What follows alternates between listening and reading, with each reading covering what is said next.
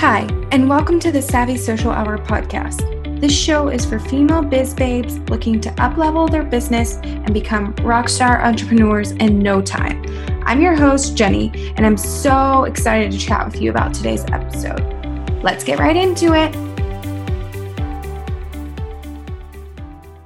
Hey guys, welcome back to another episode of the podcast.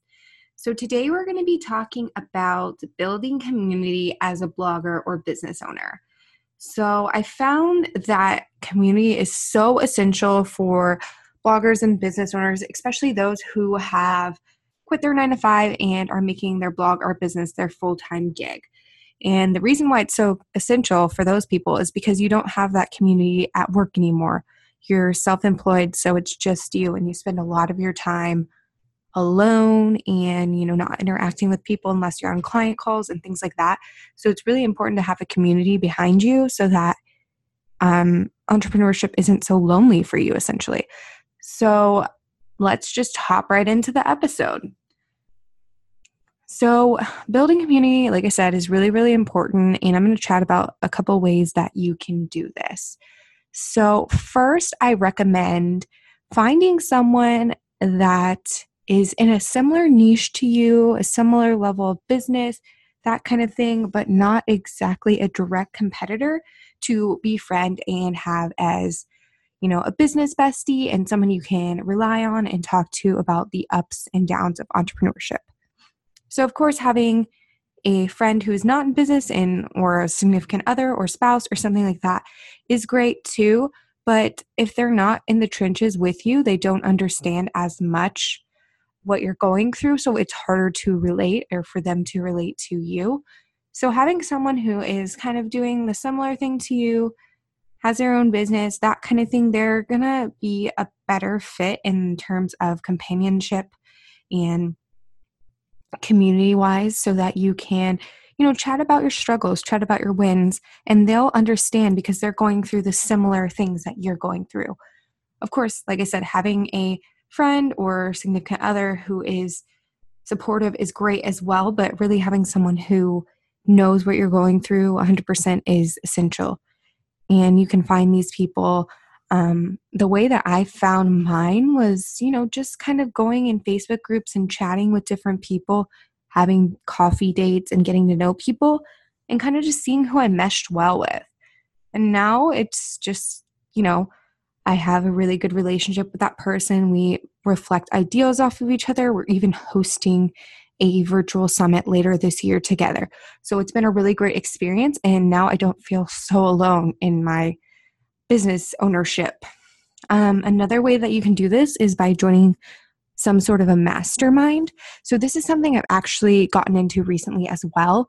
Um, I went to the Thrive Creative Conference in Austin, Texas a few weekends ago. I actually spoke there about Pinterest. And a lot of these speakers um, were really great and inspirational, and we became friends and we decided to form a mastermind.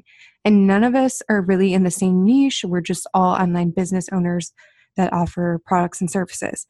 So now we have a mastermind that meets every single Friday, um, well, every other Friday basically, so twice a month to kind of talk, chat about our wins and our losses and things like that, and just kind of have a good accountability group. And I think as a business owner, you need that because it's hard to be self sufficient and it's hard to hold yourself accountable because when you're your own boss, you can just keep pushing things off whether you want to or not, just because it's easy. So, having that group that meets every other week so that you can say, oh, yes, I've done this, and or oh, no, I haven't, it kind of sets you into gear because you don't want to come every single time that you're meeting and say, oh no, I haven't accomplished my goal that I set out to accomplish. You know, you want to be on your best and, you know, making progress because everyone else is. It's kind of motivating in that way. So, BizBestie, accountability group, slash mastermind, those are two ways to kind of work on building community. A third way that I've built community with my own business is through my Facebook group.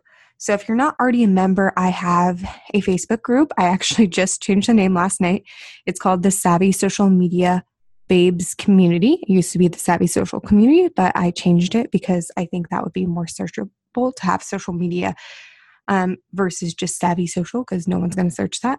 Um, anyway, I digress. But basically, I have been able to build a community in that Facebook group, meet new people, um, connect with different types of businesses, whether it's you know the similar to mine or it's completely different like a product based business or other bloggers as well so it's been really great getting to know different people that i wouldn't have got to know if i didn't have my facebook group so yeah those are some ways that you are going to build community as a blogger and business owner and um, you know i kind of touched on why it's so important because you don't want to be alone in your journey because it gets really lonely and you know it it's not as motivating when you don't have other people that you can talk to about everything that's going on in your business. So, yeah, if you guys have any other questions about building community or any suggestions for future episodes, please let me know. I'd love to cover different topics. We have a couple of great episodes coming up.